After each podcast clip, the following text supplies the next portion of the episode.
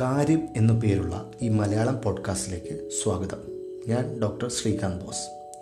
ഇന്നത്തെ കാര്യം American politics Democrats and Republicans. American president തെരഞ്ഞെടുപ്പിന് ഇനി ഏതാണ്ട് ഒരു മാസം മാത്രമേ ഉള്ളൂ. ഡൊണാൾഡ് ട്രംപ് രണ്ടാം വട്ടം പ്രസിഡന്റ് ആകുമോ? അതോ ജോ ബൈഡൻ വൈറ്റ് ഹൗസിൽ എത്തിച്ചേരുമോ? എന്നുള്ള ചൂടുപിടിച്ച ചർച്ചകൾ പുരോഗമിക്കുന്നു.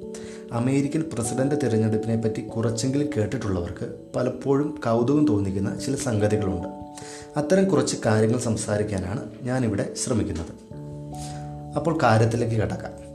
ജനാധിപത്യ സംവിധാനം നിലനിൽക്കുന്ന മറ്റൊരു രാജ്യത്ത് നിന്നും വീക്ഷിക്കുമ്പോൾ ഇത്തരം അടിസ്ഥാന കാര്യങ്ങൾ വിശദീകരിക്കുവാൻ ഏറ്റവും ഉചിതം നമ്മളുടെ വ്യവസ്ഥിതിയുമായുള്ള താരതമ്യം ആണെന്ന് ഞാൻ കരുതുന്നു. അതുകൊണ്ട് തന്നെ ആ ഒരു സമീപനത്തിൽ നിന്ന് തുടങ്ങാം. ഇന്ത്യയിൽ രാജ്യത്തലവൻ പ്രസിഡന്റ് ആണെങ്കിലും അത് കടലാസിലെ അധികാരം മാത്രമായി ചുരുങ്ങിയതാണ്. യഥാർത്ഥത്തിൽ പ്രധാനമന്ത്രിയാണ് കൂടുതൽ പ്രായോഗിക അധികാരങ്ങളും ചുമതലകളും ഉള്ള വ്യക്തി. അഞ്ചു വർഷത്തിൽ ഒരിക്കൽ നടക്കുന്ന പാർലമെന്ററി ഇലക്ഷനിലാണ് ഈ പ്രധാനമന്ത്രി പദം തിരഞ്ഞെടുക്കപ്പെടുന്നത്. പാർലമെന്റിലേക്ക് തിരഞ്ഞെടുക്കപ്പെടുന്ന അംഗങ്ങളിൽ ആർക്ക് വേണമെങ്കിലും പ്രധാനമന്ത്രിയാകാം. മറിച്ച് അമേരിക്കയിൽ പ്രസിഡൻഷ്യൽ ഇലക്ഷൻ നടക്കുന്നത് നാല് വർഷത്തിലൊരിക്കൽ നവംബർ മാസമാണ്. പ്രധാന വ്യത്യാസം ഇവിടെ നേരിട്ടുള്ള തിരഞ്ഞെടുപ്പാണ് എന്നുള്ളതാണ്. അതായത് നമ്മുടെ പാർലമെന്റിന് സമാനമായ അമേരിക്കൻ കോൺഗ്രസിലേക്കുള്ള തിരഞ്ഞെടുപ്പും പ്രസിഡൻഷ്യൽ ഇലക്ഷനും വ്യത്യസ്തമാണ്. രാജ്യത്തലവനായ പ്രസിഡന്റിനെ നിർണയിക്കാനായി മാത്രം നടത്തപ്പെടുന്നതാണ് പ്രസിഡന്റ് തിരഞ്ഞെടുപ്പ്. പ്രധാനമായി രണ്ട് പാർട്ടികളാണ് യു എസിലുള്ളത്. ഡെമോക്രാറ്റിക് പാർട്ടിയും റിപ്പബ്ലിക്കൻ പാർട്ടിയും പ്രസിഡന്റ് ഇല പ്രസിഡൻഷ്യൽ ഇലക്ഷന് മുന്നോടിയായി നടക്കുന്ന പ്രൈമറീസിലാണ് ഈ രണ്ട് പാർട്ടികളും തങ്ങളുടെ സ്ഥാനാർത്ഥികളെ നിർണയിക്കുന്നത് വളരെ പ്രധാനപ്പെട്ട ഒരു കാര്യം ഈ തെരഞ്ഞെടുപ്പിലും ജനങ്ങൾക്ക് പങ്കാളിത്തം ലഭിക്കുന്നു എന്നുള്ളതാണ്.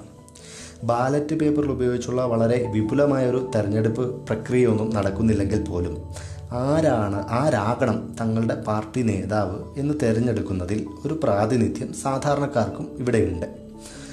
ഈ പ്രൈമറീസ് നടന്നതിന് ശേഷം രണ്ട് പാർട്ടികളുടെയും പ്രസിഡൻഷ്യൽ കാൻഡിഡേറ്റ്സും റണ്ണിംഗ് മേറ്റും രാജ്യവ്യാപകമായി നടക്കുന്ന തെരഞ്ഞെടുപ്പിനെ നേരിടുന്നു. ഇപ്പോൾ റണ്ണിംഗ് മേറ്റ് എന്ന് പറയുന്നത് വൈസ് പ്രസിഡന്റ് സ്ഥാനാർത്ഥിയെ സൂചിപ്പിക്കാനുള്ള ഒരു പദപ്രയോഗമാണ്. ഇനി ഈ രണ്ട് പാർട്ടികൾ തമ്മിലുള്ള വ്യത്യാസം എന്താണെന്നുള്ള ഒരു കൗതുകം നമുക്കുണ്ടായേക്കാം. ഇപ്പോൾ രാഷ്ട്രീയമായി വളരെ വലിയൊരു ചരിത്രം ഉള്ള പാർട്ടികളാണിവ. കൂടുതൽ വലതുപക്ഷ ചായ്വ് പുലർത്തുന്നത് റിപ്പബ്ലിക്കൻ പാർട്ടിയാണ്. കറുത്ത വർഗക്കാരോടും കുടിയേറ്റക്കാരോടും ഒരു കാർക്കശ്യവും വമ്പൻ വ്യവസായികളോടും ക്രിസ്ത്യൻ പാരമ്പര്യവാദികളോടും ഒരു മൃദു സമീപനവുമാണ് ഇവരുടെ പൊളിറ്റിക്കൽ സ്റ്റാൻഡ്. എന്നാൽ കുറച്ചുകൂടി പുരോഗമന ചിന്താഗതി പുലർത്തുന്ന പാർട്ടിയാണ് ഡെമോക്രാറ്റിക് പാർട്ടി. സാധാരണക്കാരായ ജനങ്ങളുടെ ഉന്നമനത്തിനായി സർക്കാർ പ്രവർത്തിക്കണം എന്നുള്ള ഒരു പൊതു ആശയം ഇവർ പങ്കുവയ്ക്കുന്നു.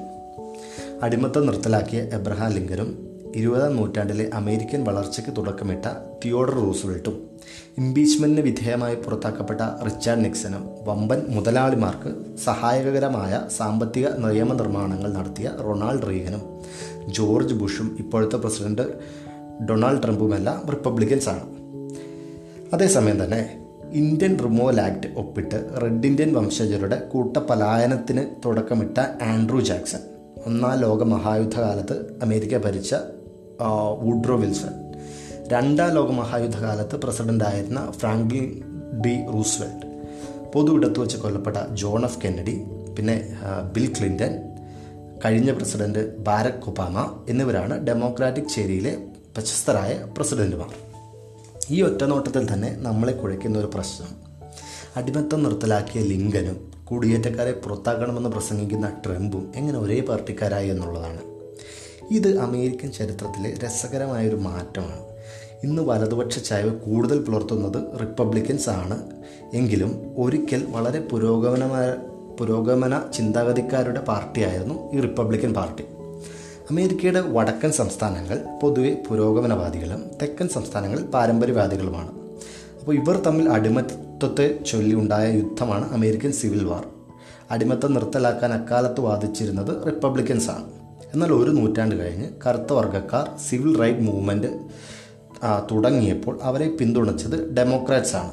അങ്ങനെ കറുത്ത വർഗക്കാർക്ക് തുല്യ പ്രാതിനിധ്യം എല്ലാ കാര്യത്തിലും ഉറപ്പാക്കുന്ന ആ ഒരു പ്രസ്ഥാനത്തിന്റെ ഒരു പിന്തുണക്കാരനായിരുന്നു പിന്തുണക്കാരായിരുന്ന ഒരു പാർട്ടിയായിരുന്നു ഡെമോക്രാറ്റിക് പാർട്ടി.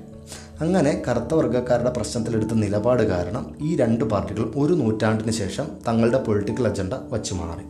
അതുകൊണ്ട് തന്നെയാണ് അടിമത്തം നിർത്തലാക്കുന്നതിനെ എതിർത്ത പാർട്ടിയിൽ നിന്ന് തന്നെ പിൽക്കാലത്ത് ഒരു കറുത്ത വർഗക്കാരൻ പ്രസിഡന്റ് ആയതും അടിമത്തം നിർത്തലാക്കിയ പാർട്ടിയുടെ ഇന്നത്തെ പ്രസിഡന്റ് ജോർജ് ഫ്ലോയിഡിന്റെ ഇന്നത്തെ പ്രസിഡന്റ് തന്നെ ആ, കറുത്ത വർഗക്കാരനായ ജോർജ് ഫ്ലോയിഡിന്റെ മരണാനന്തരം നടന്ന ആ, രാജ്യവ്യാപക പ്രതിഷേധന പ്രതിഷേധത്തിന് ഇരയായത്.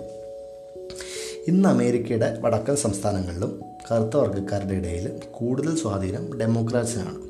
എന്നാൽ തെക്കൻ പ്രദേശങ്ങളിലും ഗ്രാമീണ അമേരിക്കയിലും പാരമ്പര്യവാദികളുടെ ഇടയിലും പ്രിയപ്പെട്ട പാർട്ടി റിപ്പബ്ലിക്കൻ പാർട്ടിയാണ്. ഇനി ഈ വർഷത്തെ തിരഞ്ഞെടുപ്പിലേക്ക് തിരിച്ചു വരാം. ധാരാളം വിമർശനങ്ങൾ ഏറ്റുവാങ്ങിയ ഒരു പ്രസിഡന്റാണ് ഡൊണാൾഡ് ട്രംപ്. ഒടുവിൽ തന്റെ മുൻഗാമിയായ ബാറക് ഒബാമ ദിവസങ്ങൾക്ക് മുമ്പ് അദ്ദേഹത്തെ നിശ്ചിതമായി വിമർശിക്കുകയുണ്ടായി. ഈ വിമർശനങ്ങൾക്കിടയിലും അദ്ദേഹത്തെ പിന്താങ്ങുന്ന ഒരു പറ്റം ജനങ്ങളുണ്ട്.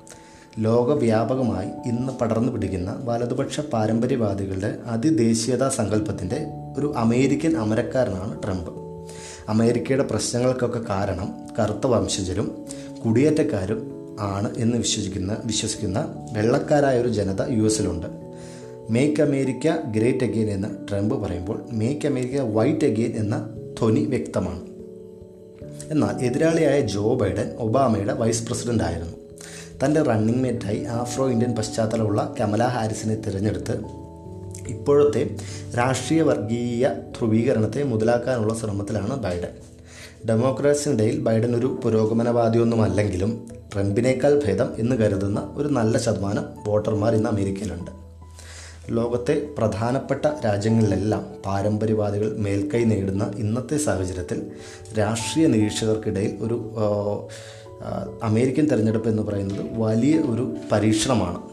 ഇരുപതാം നൂറ്റാണ്ടിന്റെ ആദ്യ ദശകങ്ങളിൽ സംഭവിച്ചതുപോലെ തന്നെ അതിദേശീയതാവാദികളായ ഒരു പ്രത്യേക വംശങ്ങളിൽ കുറ്റങ്ങളെല്ലാം ആരോപിക്കുന്ന ലോക നേതാക്കൾ ഈ നൂറ്റാണ്ടിലും ഉണ്ടായി വരുമോ എന്നത് കാത്തിരുന്ന് കാണാം.